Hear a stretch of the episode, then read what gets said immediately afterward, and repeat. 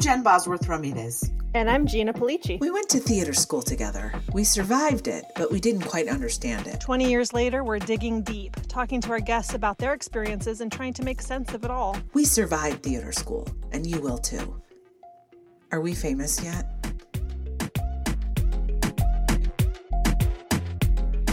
Oh, she hated, she probably hated Elton John. Um, um, I Miles had it on, and it was really comforting to me. Oh, because Elton John has lived through a lot of shit. Yeah, he's he sure has. I have to say, I the I don't like the biopics where the people have a hand in them. It's always a little too rosy. Did you, you know? see it? I didn't see it. Yeah, I mean, it was it was fine. The actor who played him was, you know, good, and and it's not. And I don't mean to say that I, you know, you just want to hear all the dirt, but even like the Queen biopic, they they they they could do the complete story of Freddie Mercury and his warts, but none of the other ones got portrayed I, in anything but a positive so light because they're still alive. Yeah, I think you have to I think if you want to be involved in your own biopic, you write something up and you say, don't do it until after I die. And then they'll either, you know, take your notes or not. But right. if you want to tell the real story, you can't, you can't tell. You know I, mean? I, I totally 100% agree. Hey, let me run this by you. All right, I'm looking through my list here. All right, what's your love language? Oh, Miles, do you have the- a love language, and what is it, and like how's it working for you? My love language is true crime. No, um, my love language is okay. Miles and I in therapy read the book. She gave us this book, that book, the love language, five love language, love languages, and we read it. And I can't remember what my love languages are right now. Oh, what are yours? Well, you- the, I I I'm not sure. I'm trying to figure it out. That's why I was oh. asking oh. you about it. So one is um, I think I think my primary one is acts, deeds. You know, more so than words. Like Aaron's is words and mine's deeds. So like that's always a little tr- challenging because he's constantly, you know, thanking me and praising me for things, and I'm like, yeah, whatever. And then I'm constantly doing things for him, and we're both just doing our own thing to the other person, and it doesn't work. Yeah, that's really you're literally speaking another language. Yeah, I um I think I'm I like I like deeds too. Yeah, I'm a deeds person. But Miles is also a deeds person, I'm pretty oh, sure. Oh, that's good. That's yeah, good. I think. I don't know. One of one of them is presents. Oh, I like presents. one of them is there's five, right? Mm-hmm. So one is words, one is deeds, one is, and it's got a better name, like yeah, it's like words of kindness, presence. I don't know the other two, but I'm definitely I definitely like presents. I've always, but I, I like giving presents. I like getting them, but I like giving presents. Like I'm yeah. obsessed with giving presents right now. Oh my god, me too. Me too. I think the reason that mine is deeds is because I learned at a young age that anybody can say anything and they don't mean it necessarily. So the proof is in the pudding. Well, right. You, you right. Show me, don't tell me. And that's mm-hmm. great for writing too. It's sort of mm-hmm. like show mm-hmm. me, don't tell me. Um, but yeah, that's that book people love. I, I, saw a t-shirt that said music is my love language. Like people have all kinds of funny things. Mm-hmm. I like that book a lot. It actually really helped us. I think it's good to know what yours is, and it, the problem is asking for it. The problem is like getting to a place where you are feel comfortable enough with somebody, and and you have to and what's annoying about it is that you have to remind you have to be like no but remember that's not my it's kind of hard right. to, to be like but that's not my love language. What also that or you get into the thing where you give the exact link to the per- thing you want to the person and then you're basically buying your own thing. Yeah. but that's just what i had to do like i really wanted this uh, amazing ring with diamonds and this blue zircon and i was like you know what? I'm just gonna tell i'm just gonna tell him go get this ring. But but there is something not as fun about that. There really is. For me, I like I like the present the idea that the person picked it out, but sometimes that's just not going to be your partner. Oh, I have a follow up to the oh. conversation oh. that we had about buying clothes at Walgreens. Oh yeah.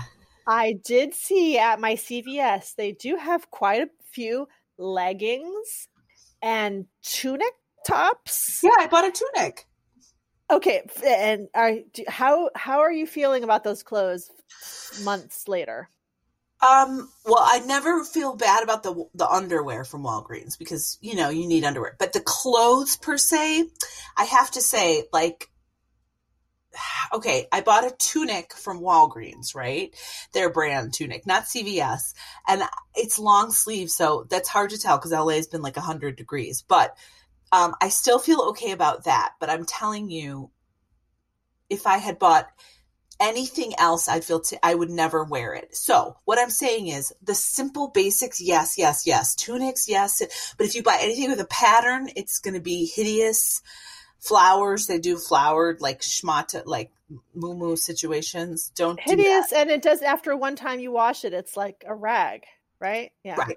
Yeah. So the bottom line is it's probably not a good idea unless you are really a, a, a connoisseur of uh, of drugstore clothing and you know what's going to last and what's not, which is really hard to do. So the underwear is always a good idea, but also the tunic I bought from Walgreens, and I have to say that Walgreens house brand is better than CVS house brand of clothing. Oh, okay. Oh, you've really done some comparison shopping. I really have. I re- Walgreens West Loop, it's called, and it's it's it's it's pretty. The quality is a little bit better than that CVS stuff where you're like, what? You, why is yeah. this T-shirt so stiff? you know? Right, right. Well, I think that those clothes are probably they're probably their main demographic is people who spill shit on themselves yes. at yes. work or like poop in their pants or, or, or, bleed all over their whatever. You know like the emergency packs of clothes. It's good I, for that. I think you're so right and i think it's also people who like spend the night unexpectedly at someone's house you know there you like go. have a one night stand and then have to go to work and are like i'm literally wearing the same exact clothes that i was wearing yesterday. So now that would be a suave move for a guy to go to Walgreens, get his little condoms, and then just buy some, you know, some some clothes that he could say, "Hey, I don't know if this is, you know, your thing, but in case you don't want to wear those same clothes, I happen to have a nice little supply of wait, not West Loop. What's what's the CVS West brand? West Loop. Oh, oh CVS. West, I don't know what the CVS yeah. brand is. All right, well, let's say Walgreens. Here's your West Loop clothes, and there's a little drawer, and you can have your little toothbrush and toothpaste too. I think very nice great. service. I think that's a great. I think that's a really great thing.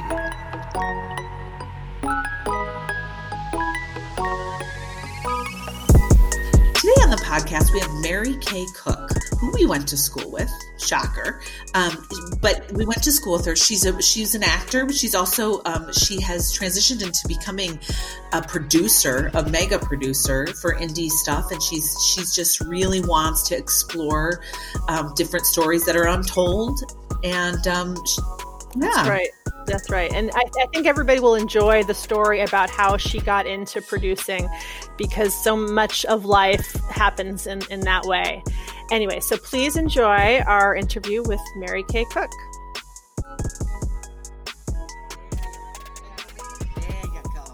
Stella Blue is her dog. She, that's perfect. Oh, yeah. So cute. You might be able to see her too. Yeah, okay. that's good. Are you? You're in Chicago, right? That's right. Mm-hmm. So you. Oh, I forgot to say, congratulations! You survived theater school. Oh, thank you. yes, I did. And, and, so you never left Chicago. Is that right? Well, that, no, that's not true. I um I I've had most of my career here, but I did do a stint out in LA for about a year and a half. Okay, how was that? Um, I hated it. tell us, tell us what yeah. you hated. well, number one, you know, I sort of say my the the way that I describe life in LA is um, can be summed up on by your experience on the freeway. So, you know, everyone is in a car, in their own car on this uh, parking lot called the 405 or the 10 or pick a pick a pick a highway and then to the left, there's what's called a uh, carpool lane. And a carpool is defined as two or more people in a car, completely empty. completely empty. Everyone else is stuck in this gridlock of a highway trying to get where they're going to their audition, to their meeting, to their whatever. That's so important, but everyone is doing it alone. Huh. And so that was kind of like that was like my uh, overall experience of living in LA was like this just makes no sense like and I come from of course the theater school in a very ensemble based background and you know let's help each other go together and so it was just a very weird um, mentality for me. I was always trying to recreate the Chicago experience while I was there like I was always looking for a neighborhood that I could live in that was like reminded me of Chicago, but like I couldn't afford Hancock Park or like Los mm-hmm. Feliz, you know. Uh, I ended up living um, kind of at the juncture of Los Feliz, Silver Lake, and Koreatown, but I was mm-hmm. technically in Koreatown because I was on the west side of Virgil. So, um, so yeah it's just it was it was one of those things where i was just like and this was before email and mm. stuff and where so like i had to like drive across town into beverly hills to get my scripts like they'd be like you have an audition tomorrow and like the script will be waiting outside the door you know your sides and whatever so i'd have to like go there drive like an hour and a half to get there get the script, come right. back home, memorize it, then drive like another hour and a half to the Warner Brothers lot or whatever. And so uh, I thought you were. I thought when you were telling the the freeway story, you were going to say um, it, it's it's lonely. It sounds like it's a, a, a densely packed city that m- maybe has a lot of lonely people. Yeah, yeah. No, that that's exactly right. That's exactly and right. Boz, since you're there now, I mean, like with technology, you would think that they would have an app for that. Like, let's all carpool. Let's all figure out who's got to get. Is it just too hard to manage, or people are too people? Maybe it's because people think they're too important to share I think, a ride. I think people are doing their own thing. It's all about their own process, their own auditions, their own meetings. I got to get mine, and frankly, COVID has, in some ways, uh, sort of shined a light on um, how lonely it really is and everyone is now forced to look at themselves and maybe they're discovering things but my guess is and mary kay you can chime in as soon as la is back to normal everyone will go back to being their own self again and it won't have changed anything but i when were you there? When were you when were you in la mary kay? Like what was your i was there right around um the year 2000 2001 gotcha Gotcha. So were you um, a kid that acted your your butt off? How did you were you just were you a child actor? I was. I was. I was uh, in a professional children's theater troupe um, throughout high school. And so at the Magic Bag Theater in Ferndale, Michigan. Uh, and I think we were called the Lunch Bunch Players. And um, oh, I love that.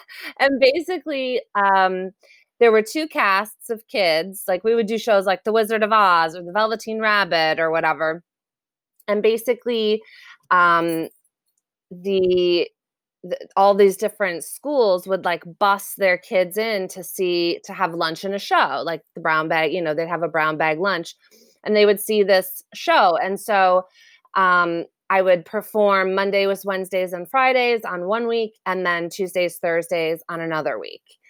Um, that's a rigorous schedule for a yeah, kid. Yeah, yeah, no, but it was great. It was great. It got me out of school and I was getting paid and I was doing You were a child star. You were a child theater star. We have not had one of those people on our show. Seriously, that's a child. I mean, you were a working actor as a child. Was that at all um, connected to Interlochen, the arts camp in Michigan, or no? I went to the Interlochen Arts Camp um, for many summers. Uh, I did the Michigan uh, I was a yellow belter. There was like, you either went for the full summer um, and then you had a blue belt, the eight week program, or you were a Michigan kid that basically like went to Interlochen camp for, I think it was like two or four weeks or something. It was not, it was not as uh, long of a program, um, but it was for Michigan kids. and so I went to that most years uh, as well. Well, this is tracking about your uh, rigorous uh, performance schedule at a young age because one of my lasting impressions of you is how disciplined you are. Um, I remember you as being somebody who always took the work very seriously, who always worked very hard, and even maybe at sometimes looked down at people who weren't working that hard. Which, at the time, me being whatever 19, I probably felt differently about it than I would today, which is like, of course, she's working that hard. This is an expensive school. Uh, you get cut if you don't work hard. Like, you know it, it, makes a lot of sense but but now with this sort of context of you having been a working actor from a young age i'm sure nothing about the requirements surprised you. The theater school requirements? Yeah. No it was actually well there was some there were some surprises because i came from um, a high school where there were 5000 uh, students okay? And so my graduating class was 1200 so the the like incredible dichotomy of then going to a school that I think our our freshman class had like 80 or 100 people or something like that. And then I think by the time we all graduated it was like 20, 21, something like that. It was just it was so um so much different. It was like opposite polar opposites. It was a 180 experience for me, high school to college.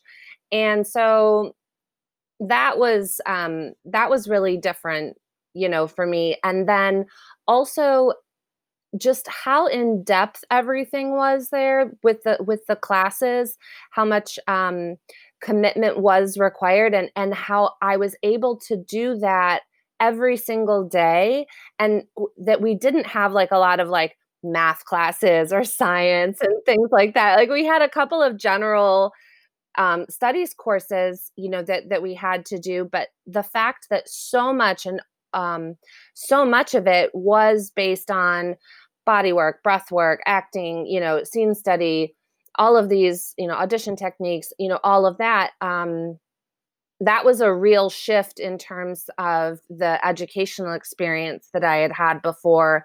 Um, and so I really, I really enjoyed that part of it. You you said a couple of general and uh, general education requirements, and that's how I remember it too. Like I literally remember a couple classes. It, it did we and did we get that all out of our way in the first year? I feel like it was maybe like the first and second year we were done. And then oh it was like God. and then no it was no wonder I'm, I was like, no wonder I'm an idiot. This is not good. no, because but, I I grew up in California public schools and then I went to a non-college college and then my graduate degree was also very specific. So I, I know nothing is basically what, yeah. what I've learned. New name of our podcast, We Know Nothing. We know um, nothing did you did you audition in did you come then to the theater school to audition for your um audition mary kay? Yeah yeah. My mom and i drove to um chicago and we i will never forget this. We arrived kind of late at night and we were staying at the days inn which was over on clark and diversey and oh. we were staying there for my audition like the next morning or whatever. And you know we got out and you know somebody came out uh, to help us with our bags or whatever. And my mom was like no no we've got it. We've we've got it. Because there were like you know there was lots of hustle bustle on the street. I mean you know, it, it, was Chicago at, you know, six, seven at night. So people are going to dinner, they're going to go see a show, you know, go check out a movie around the corner, whatever. Maybe there were some homeless people that walked by and asked for some change or, you know, selling streetwise or something. And my mom was completely freaked out. And she was like, I think we're in a really bad part of town. We just need to get upstairs. it's like the nicest part of Yeah, it's, it's Lincoln Park, right? That's Lincoln it's Park. Lincoln Park. That's hilarious. Let's get out of here. Granted, like 25 years ago or whatever, but yes, I mean, so it was maybe a little bit different, but I was really excited by the hustle and bustle, the energy of it. And she was just completely freaked out and like, we're going upstairs to our room, we're checking in, then we're going and, to the school in the morning. And, and do, you, uh, do you remember the actual audition experience? I do. I remember I remember bits and pieces of it. I don't remember like I remember we had to do a monologue. I don't remember what monologue I did. but um, I remember there was also like uh, a movement um, sort of section to the audition. And I think they had said something like, you know, wear uh, comfortable clothes or clothes that you can easily move in. Well, I also, you know, had been a dancer for many years. And so I show up with like a black leotard and pink tights and like my little ballet wrap skirt, you know, and um, I think I had my ballet shoes like in the in, in my bag just in case they wanted me to like oh do because I thought I thought we were gonna like learn a combination, yes. you know, a dance combination or something like that, and then everyone else is in like sweats and flannel shirts and and stuff like that. and jeans, I or jeans. Or We've jeans. had guests that wore jeans because they didn't know what was happening. So you were on top of it. I was like, I was like, I got my point shoes in the locker. You want me to go grab them? That's what I I do remember this about you is the the um, you had a gracefulness and you still do because you're still think thank gosh, around. But you have a gracefulness um, that I remember about you as you moved through the school, and I always was in awe of that because I'm like a clunky clunky clunker nut. And so, um, but I do remember that. So you did your audition, and did you feel good about that audition, Mary Kay? Yeah, I did. I felt like it was really fun. Like I was like, wow, this is really cool because every other school that I um, had applied to was much more academically based, like Northwestern, or I think I applied to like some other Midwestern schools, Wesleyan and um, IU, and uh, some other ones that had good theater programs. But this was the only conservatory that I um, applied to, and I think I think that that reason was because at the time it was like the number one conservatory in the nation. And I was like, oh, well, I should just try and go there because it was close. It was in Chicago. It was close enough to home where I was from in Michigan. But, you know, I, I wasn't like, New York seemed somehow out of reach or going to California right then. You know, I was very close to my family. And um, so I wanted someplace more Midwestern. But so that was my really only conservatory um, you know audition process and i i just went in and i just felt like i had a lot of fun with it. As a dancer um, i'm interested to hear your perspective about the movement classes because i think i remember maybe judy saying it was hard to let go of her like she i think she trained classic russian ballet. It was mm-hmm. hard to let go of that for the movement classes. Did you have that issue yeah, at first it, it was just a you know it's a shift in thinking, you know, um, and for example, like movement to music ended up being one of my favorite uh, classes with John Jenkins, God bless him, you know, because it did um, force you to instead of trying to like learn a combination or make this perfect, have this perfect line or you know this split or whatever pirouette, you know, it was really about following your using the music to follow your instincts as opposed to um, you know, having a piece of choreography where you had to sort of work from the outside in. Mm-hmm. And so you were in this one, in this one, you, you know, it was a total shift. You were working from the inside out and it didn't have to be pretty and it didn't have to make sense. Mm-hmm. You know, um, it was very freeing. So it was, you know, yet another tool in the sort of proverbial toolbox. Um, so it, it did take me a, a, a, hot minute to like make that shift but then mm-hmm. once i did i was like oh this is this is fucking awesome you know this is great so we we interviewed nick bowling and he told us oh. about. the project that he had you and benjamin participate in in the annex. And when he started talking about it it it rung like the faintest of distant bells because of course we didn't get to see it. But for those of you who don't know what we're talking about um, it's my understanding that Nick Bowling created a lake in a classroom that wasn't even on the bottom floor. And and you and uh, and your classmate Benjamin our classmate had to lay down naked in this pool of water. Is that is that right? Yes that's correct. Oh my gosh.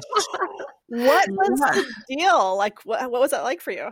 Um you know it was it, uh, it was it was uh it was interesting.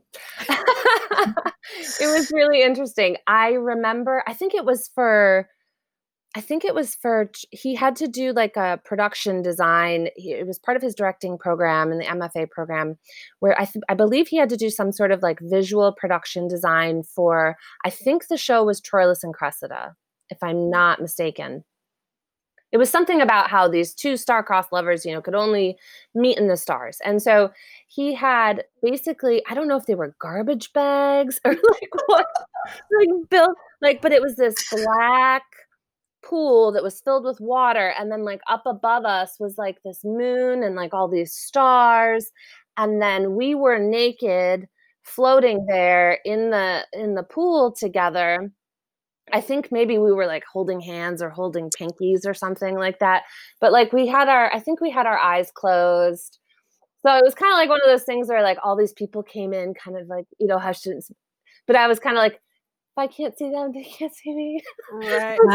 yeah. But um, I remember here's this is funny. I remember I was on my period that day, and oh I was God, like, of course, yeah. And so we had like we had walked into the room like in our robes or whatever, and then disrobed and gotten in the pool but i remember like i had to take like a hot minute like right before that and like make sure that my tampon string was not showing you Oh, know Mary and and um i was just like i was like oh, oh, of course oh of course today is the day i got my period the indignities of being a woman. I mean, it just. were you were you um did you feel brave in that moment or were you just like yeah i'll do it did he ask you how did because i think i would rather have set myself on fire than been naked in a public and i know it was dark and all that but you were naked and we Yeah. were young young people. Were you how did you get that bravery? What what's that about?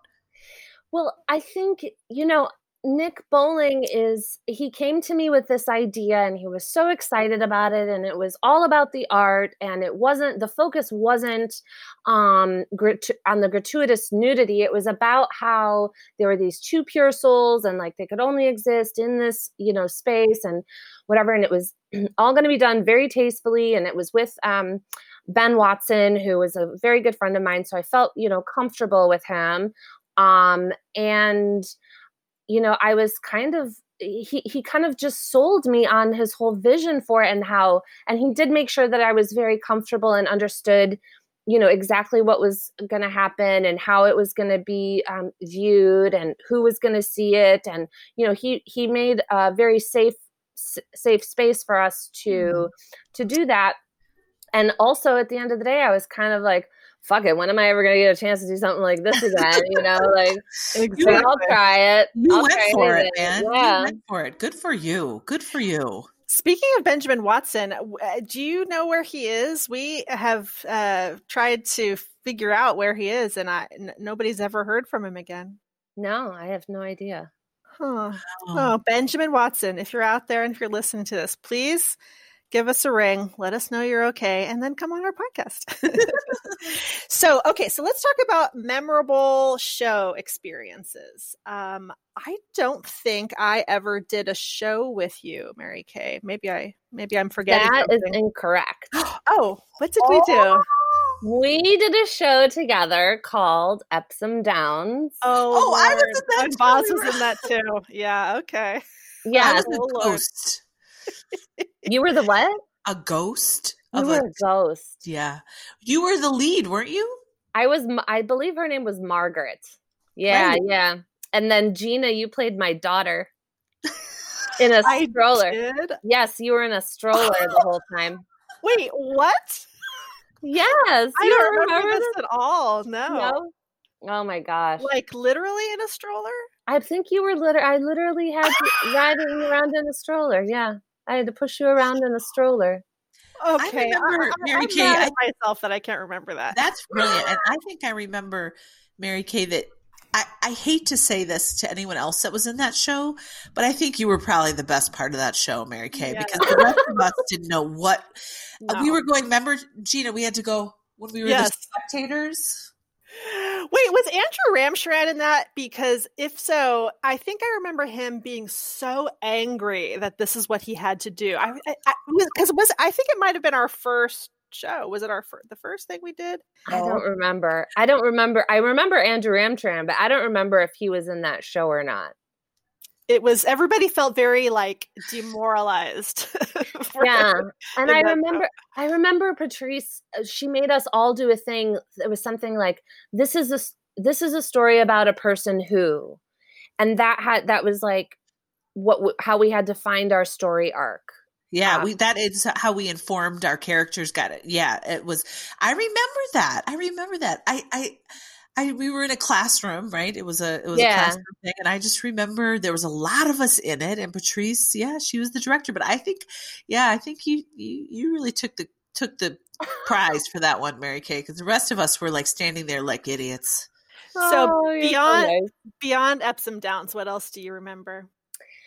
Um, you know, I remember a really weird experience with uh, Roar of the Grease Paint, Smell of the Crowd. Oh, right. directed by Betsy, and we were all like gammons. We were like, mm-hmm. all of mm-hmm. us, you know, I think all the leads were like MFAs, and then there was like a bunch of us uh, urchins, you know, that were that were they were called gammons. We were basically like the chorus, and um, that was like my first main stage show with Betsy um, so yeah, I that that one I, I remember just because I think it was like the first or one of the first, and then there was another one um, that I really liked that uh, was called um, that was directed by Allison Eve Zell, and she was a also a brilliant um, MFA director candidate, and I actually worked with her twice. Um, we did a show together called Harvey, and it yep. was uh, very. Um, she she had it was it was like a shock because she cast Harvey as a woman. Mm. and uh and I played oh, you were Harvey? I, I was not Harvey. No, no. That was the that's the show about the invisible rabbit, mm, right? About the person who thinks they're an invisible rabbit. Yeah, the invisible right. rabbit. I played Nurse Kelly in that one. And um but I really liked working with her. My favorite show, the next show that I did with her um, that she cast me in was uh, Desdemona, a play about a handkerchief. I did that. I was in yeah. that. I forget. Yeah. I forget what. Yeah, I forget what I did in it, but oh yeah, she okay, yeah, Desdemona. And so, and so I played I played Desdemona in that, and then um and and and I just loved that show because it was um you know it was othello told from the women's point of view and like what was happening you know behind the scenes or you know in the scenes not included in the play and how you know how desdemona and her relationships with her handmaiden and everybody you know everybody else was was informed um and so i thought that she had a really interesting and beautiful take on that and um i really really enjoyed uh working with working with her on that um because it was basically you know taking a classic text and like modernizing it flipping it on its head and and looking at it from the the, the woman's point of view um, which so often gets overlooked in in in shakespeare so i really enjoyed that one we uh oh I just totally lost my train of thought. I was going to say something about Allison. We're going to be talking to her, but that's not what I was going to say. Oh, it'll that's, come back to me. I have a question. Um, with we're, we were talking about we talk a lot about the cut system and the warning system and stuff like that. Were you uh, scared of that? Did you know about that? First of all did you know about that when you started the school that there was a cut system? And then the second of all were you was that something that was in your consciousness as you made your way through the first and second years? Yes i was aware of it being a cut system. And yeah it was definitely something that um, was you know, I was aware of that like um I could spend $50,000 and like have nothing to show for it like and just you know have them be like okay thank you bye. Um you know so that so that was always like an awareness for me um because you know I don't come from a very uh wealthy background. My parents did every single thing that they could to you know provide for us and everything but it's not like $50,000 wouldn't have been a big deal. Do you know what I mean? Right. Um, and so it, it was something that I was aware of, but I tried not to uh, focus on on it um, in terms of I didn't want to let the fear drive any choices that I made. Um, the fear of that, I was just like, look, I just have to do the best that I can, and if that's not good enough, then I'll figure something else out. Um, but you know, so so I just again just tried to be very disciplined and and do the best that I could and um I never got put on warning. Um I remember I think it I think my advisor was Don Ilko. Mm-hmm. And I remember he like maybe this was like my first or second year when he had like they you had you had to like get brought in for like an evaluation or whatever. I, I don't think I ever had him as a teacher, or I hadn't had him as a teacher at that point. And he was like, Mary Kay. and I was like, Yes, uh, yes, Dad. And he's like, I hear you're doing well. and I was like, Oh, great. And he's like, so you're not on warning yet.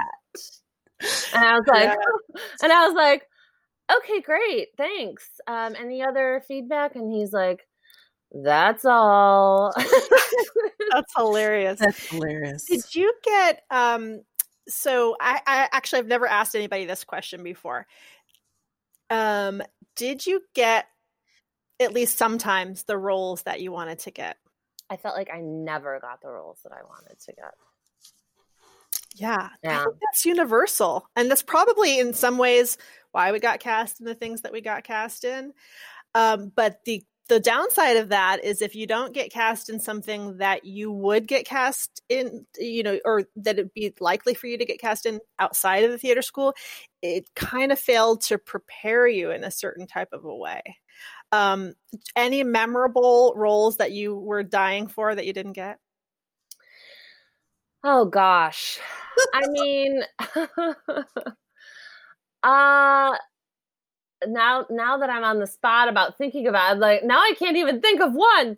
Um I just remember audition like I remember auditioning for plays especially like main stage shows, right? Like cuz you would audition for the main stage shows and then you would if you didn't make it into a main stage show, then um, then you got just sort of like slotted into a play that you had no idea about.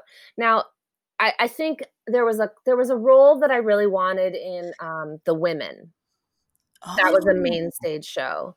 Um, I think that was directed by Susan Lee. Yeah, it was. And um, I wanted a I wanted a, a role in that. Didn't get it, but then I think I think I ended up getting Desdemona that at that time, you know, or something. It was something like that, um, which turned out to be an amazing experience, you know. Um, and uh, I did end up. I wanted one thing. I wasn't sure. I mean, of course, everybody wants to play Lady M in the Scottish play, but I knew that you know that was never in the cards because there were so many wonderful, talented MFA who, uh, who did actress. play that role? It was Alicia somebody. Alicia, I can't remember. And then Tim Gregory was uh yeah. Right. The man. Um, but I did end up getting cast in that show, and I was the third witch slash gentlewoman. Yes, you were the witch. Oh, you were so good in that. Oh, you were. And were, didn't you? Didn't everybody play drums? Weren't there drums involved? Japanese Macbeth, drumming. Macbeth, Macbeth, I remember it now. Yes, yes, that was a good show. Yeah, that was really a good, good show. That was a really good show. I really enjoyed that one. So, um, every every witch was also then another role, like so like the first witch was like also Lady Macduff. And then I think um, Louise Rosette was the second witch, and she was also, um, I think she was like the porter or something. Yeah, she you know, was. the, knock knock. Mm-hmm. Yeah. And then I was the third witch slash uh, the gentlewoman, Lady M's uh, assistant witch.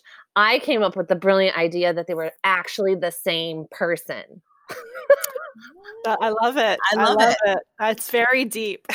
and so I was like, the whole time that because we were good witches, right? We were trying to pr- provide the good to you know to counterbalance the evil um, that that was ha- that happens in the play. And so like the whole take was that we were good witches. And so I was like, wait a minute, like I just like I had this epiphany one day in rehearsal. I was like, the third witch is the gentlewoman.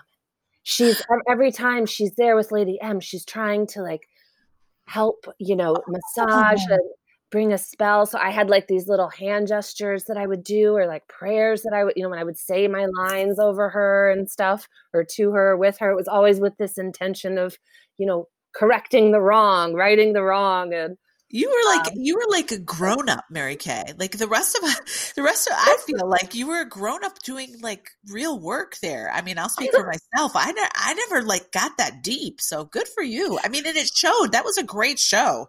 It was a great show. I have a I have a memory of that show.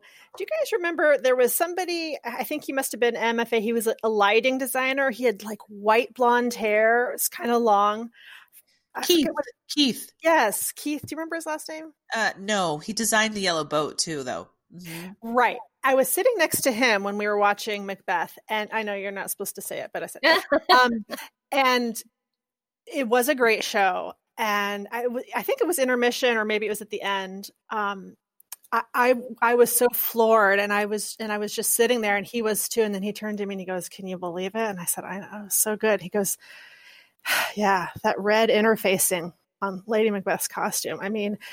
Stacy Caballero is a fucking genius. And I thought, oh, this is what it's like when you're a designer and you watch a play. You're to- it's not that you don't care about what's happening with the acting, but it's totally not what's on the forefront of your mind. And it was helpful because it made me think about I mean, I was so it was a it was an epiphany because it never occurred to me that you would watch a play with a different sort of focus. And so and now I think you're still acting but your main focus is producing, is that right? Yeah. Yeah, my evolution as a storyteller. Mm-hmm. Tell us about it. Okay. Um, well, God, I feel like I'm talking about me so much, but I guess that's the point. that's, the point. Yeah. Uh, if you want to have a podcast and have us on it, you, we, we talk about ourselves. Awesome. but for today, we want to hear about you. Okay. Okay. Um, so basically, after I graduated, after we graduated, um, I, you know, started working uh, pretty quickly in commercials and things along those lines. Um, my big break was that I was the Tampax girl for two years. Um, I and, didn't know that. Uh, so on TV commercials? Yeah, yeah. My, I, my that was how I joined uh, SAG. Was that um, I did a spec spot for Tampax, and uh, I got cast as the Tampax girl in, in a spec spot and I think they did like four. They did like four test spots or whatever demos. And for whatever reason, mine got picked. And then like for the next like 18 months, I was the Tampax girl. Awesome. And and then um and so that was great because I would just like open up the mailbox and I would be it was like I won the lottery every couple weeks. I would oh. get like a like this you know residual checks or whatever. That's awesome. And then, um, and you know, so I worked a lot in commercials, and then um, for a while I was the Luvs diaper mom, and like that ran for a really long time. I was like anything that has to do with the uterus, like I'm in. Which is interesting because at the theater school you had the tampon tampon experience in the in the dark in the cold wet water. It was foreshadowing. anyway, so you were you were commercial kicking butts in commercials. So I was doing commercials, and then like I think I got like a thing. You know, I got like one uh, a little thing on early edition. There wasn't a lot of other, you know, TV and film going on at that time. I did early edition. Um, I ended up getting cast in Stir of Echoes um, with David Koepp and you know, starring Kevin Bacon, and um, so that was awesome. You know, so I was I was working pretty steadily. I wasn't doing a ton of theater, um, but I was doing more like commercial work and industrials, and you know, the odd TV and film thing that would come through. And then one day, um, I got a call from a friend of mine, a former a former boyfriend. Um, now, kind of, you know, we left on you know pretty good terms kind of friend. Uh, he was a businessman, and but what he really wanted to do was direct. and so he calls me up one day, and he's like, "Hey, so um, I wrote this movie for you, and I'd really like for you to read it and and star in it. What do you think?" And I was like, um, "Yes." like mm-hmm. because this this uh this guy he kind of had the Midas touch. Like everything that he did, touch turned to gold. He was super genius. He's like the the smartest person that I've ever met on the planet so far. And I, you know, I was like, okay, like we can do this, you know? And so anyway, so he sent me the script and um I was like, okay, so I'm SAG, so that means, you know, we have to um, turn this project SAG. And he's like, what's that? I'm like, it's a Screen. Actors Guild, it's the union. I'm like, I'll put you in touch with um, the person to sign the paperwork. At the time, it was Kit Woods. He's like, okay. So he, you know, he goes and he signs that. And I'm like, and so, um, so who else is like doing this? Like, who's your DP? And he's like, what's that? I'm like, it's the director oh, wow. of photography. I'm like, it's the got person who like films and lights what we see in the moving motion picture.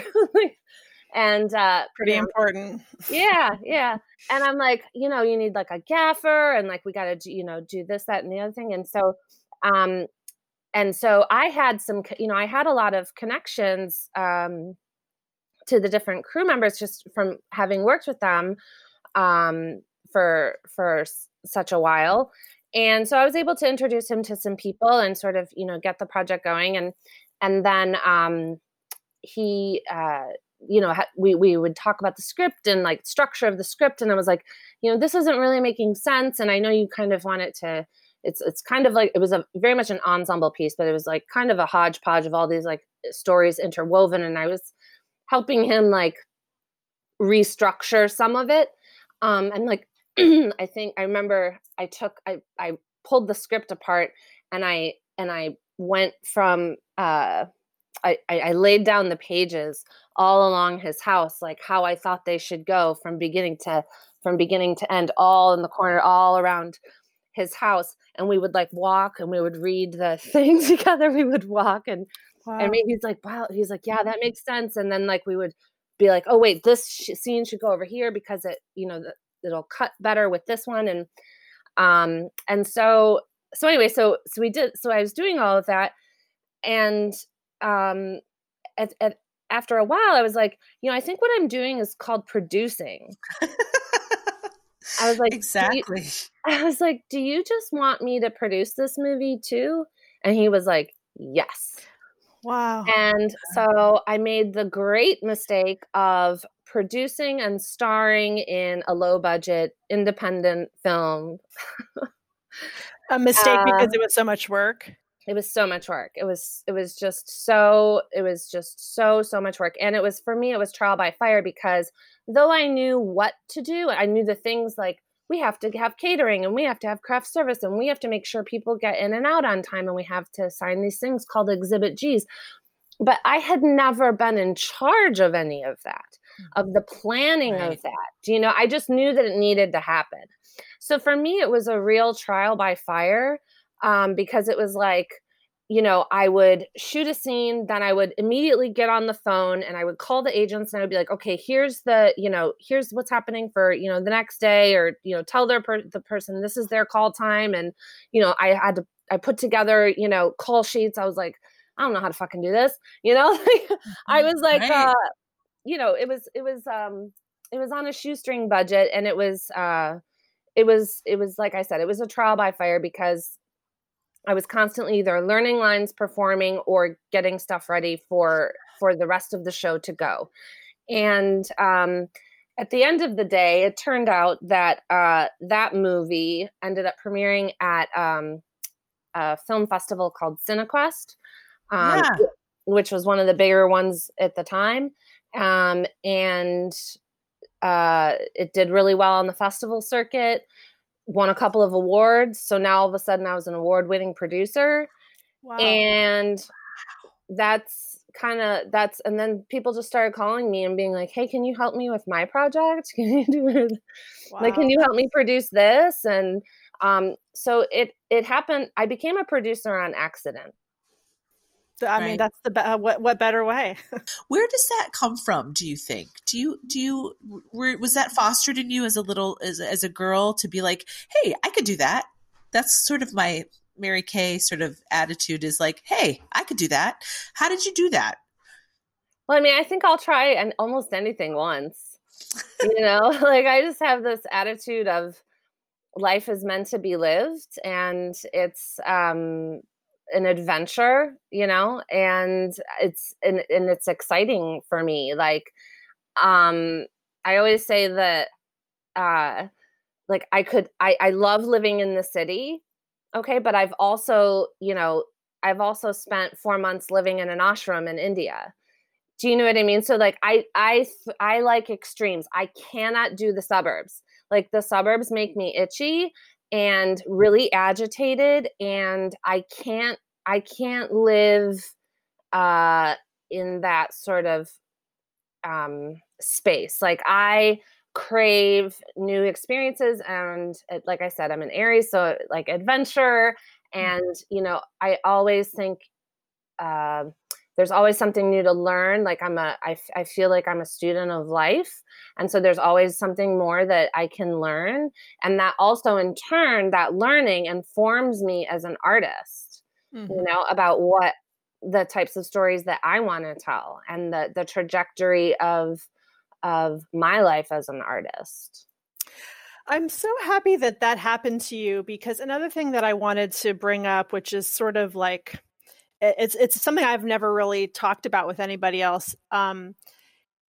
my, my impression, uh, you'll have to correct me if I'm wrong. My impression is if you were beautiful at the theater school, um, you got relegated to a lot of beautiful roles, and sometimes that I'm sure it was great for people, um, but sometimes it seems like it was also a cage for other people.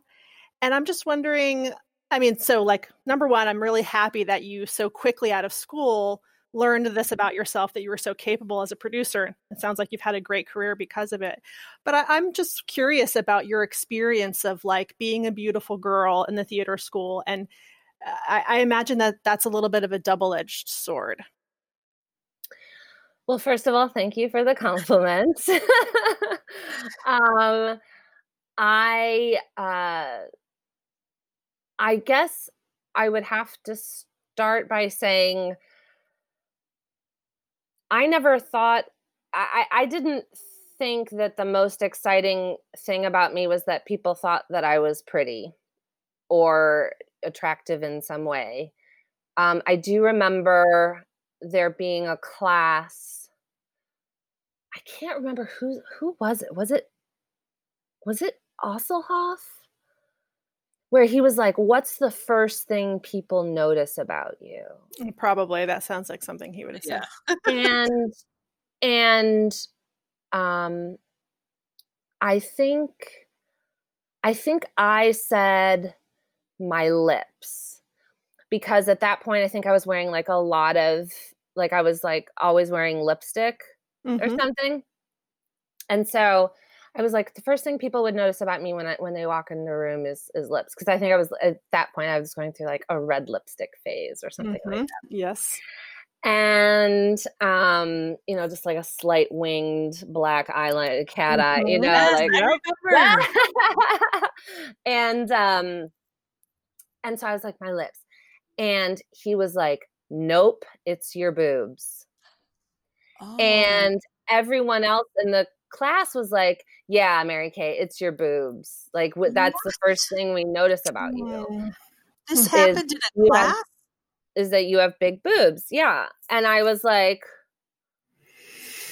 "Okay, gross." Like there's like m- maybe you know I I also fed into that sort of idea in saying lips and you know something physical or whatever. Like I think that was the point was like like if it was Ben Watson, we'd say, wow, he's really tall. He's a really yeah. tall guy. You know what I mean? But um but yeah, I remember being like, wow, okay. So that's what you see. That's of me.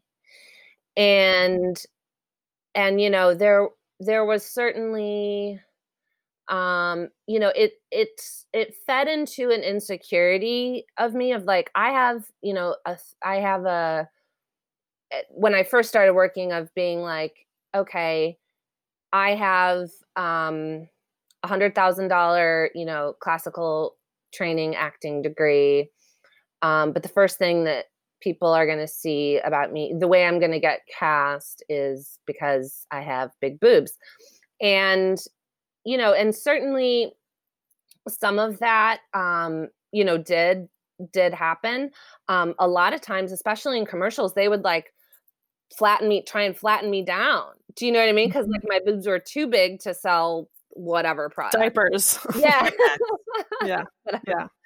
Um, not those two in particular. I think the KitchenAid one. I remember KitchenAid, KraftMaid kitchen cabinets. They yeah, so the people who have big boobs don't cook anything. So. And they don't yeah. have cabinets. They don't have yeah, they, they, they, certainly don't have. They certainly don't have um, kitchen cabinets. But um, but so anyway, so I remember that always kind of being a thing, and always wanting be, to be uh, taken more seriously um, as far as as that goes. And then I remember at one point I was bartending but I because I never wanted to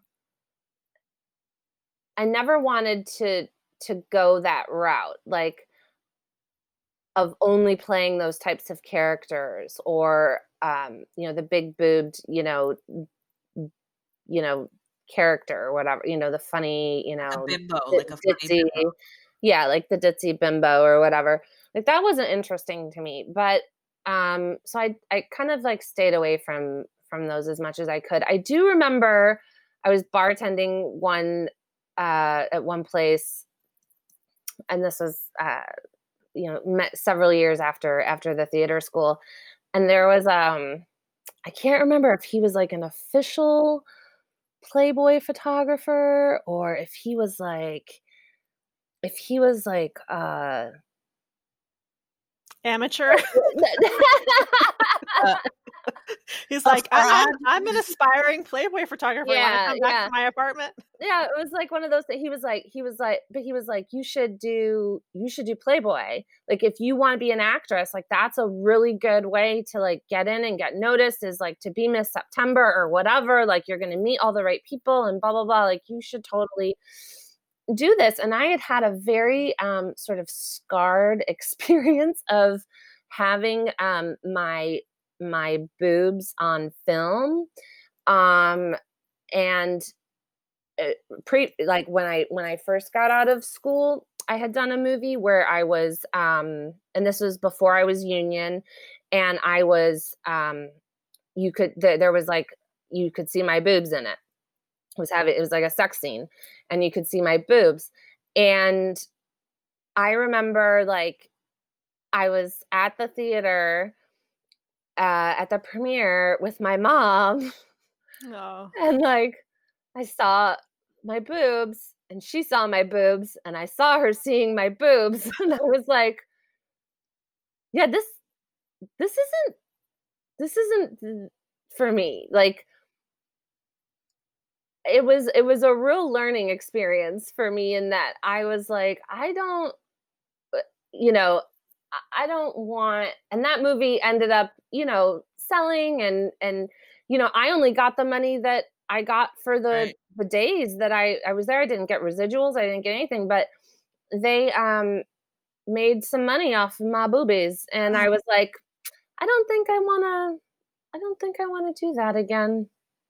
Yeah. You know, but it's like one of those things where you know, it's it's kind of like you have to own your mistakes and live and learn and just say okay well then i'm i'm not gonna i'm not gonna do that yeah. again anymore i've learned i've learned that was one of the lessons you know hopefully that you only need to learn once right.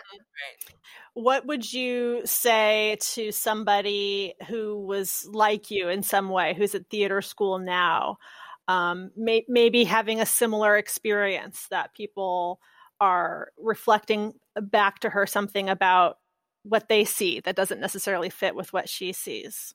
What would some advice you would give that person? Fuck them. Yeah, right. Fuck them all. I mean, like that's if that's your perception of me, fuck off. Like I don't need that. in my life you know and it's it's it's really more about how you see yourself and projecting that and finding your tribe that supports and loves and uplifts that version and that vision of yourself that you want to cultivate. Like don't buy into it. Did you have that at school? I don't really think i did. I really i really don't think i mean i i feel like i had um i had good friends, but I was very like I hadn't really found my voice yet there or how to speak up for myself yet there. I just was learning that I needed to. Do you fi- feel like you have your tribe now? Did you find a tribe? I feel like I have a great tribe now. Yeah.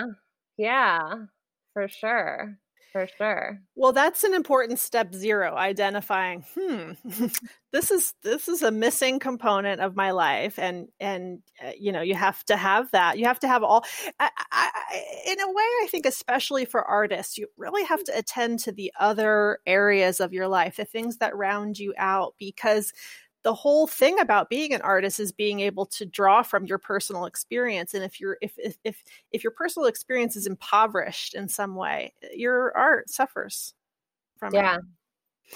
Well, this is a beautiful note to end on. Unless there was a fabulous story you wanted to make sure you uh, got in. Is there any uh, any any um uh, just last minute feedback if someone's like, "Hey, if you're on set and and a young actor's like, "Hey, Mary Kay, I want to go to theater school. I want to go to a conservatory." What would you say? Yeah, I would say go for it. I mean, I I really do appreciate uh you know everything that I learned there not only um in terms of not only in terms of the technical skills that we learned you know um, the, i certainly feel like we all came out of there with a big bag of tricks like you know what i mean? Like a lot of skills that we can apply for um for for, for telling a story um from the from the from the inside out. And so for me you know that was a really valuable that was a really valuable education. Um and, you know, in my journey as a storyteller, I've also learned, um, particularly in filmmaking, which is sort of like now my preferred uh, method of, of sharing stories. Um, as a producer, I've learned how to uh, tell those stories from the outside in. Do you know? Mm. So, um, in my sort of evolution, I feel like okay, I know how to tell a story from the inside out. I know the um, emotion, you know, and that's like a very emotional, you know, uh, inner process, right? And then I also know now, after many years of producing, how to do how to use the other side of my brain and use the, do all the logistics to get it done to make sure that the story gets made, you know, on time, on budget, and all of those things. Um, and so for me, I feel like the next sort of genesis of where I'd like to go as a storyteller is in the more in the writer director realm, creating those stories because and sharing the stories that only you know only I can tell. Um, the last few years, like when I've been able to sort of pick and choose more what types of stories um, and films I'm going to be involved in, it's always been for me um, at the sweet spot has always been where art meets activism you know that that's been um, really my sweet spot and i really want to amplify traditionally marginalized um, voices and stories and you know so i've been i've been doing that and i've and that work has been very gratifying and i think it's only now that i've sort of um, come into the sort of power or the idea that and you know what? Some of those stories are mine too. Mm-hmm. you know that that need to be told and and and i know how to do that. So that's going to be my kind of next big adventure Um, so that's a really long window. Oh, I love it. I love it because to, to, to, you know, what I'm seeing is that you started with the inside, right? With as an actor, then you went outside as a producer, and now you're sort of coming back to the inside and integrating both the inside and the outside. So that's fantastic. And I know that you're going to yeah. rock it out.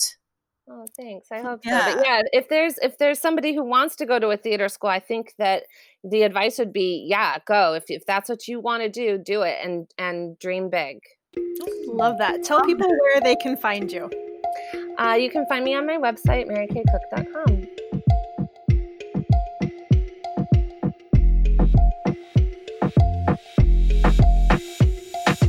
I Survived Theater School is an Undeniable Inc. production. Jen Bosworth Ramirez and Gina Pulice are the co hosts. This episode was produced, edited, and sound mixed by Gina Pulice. Follow us on Instagram at Undeniable Writers or on Twitter at Undeniable WRIT1. That's Undeniable Right without the E1. Thanks.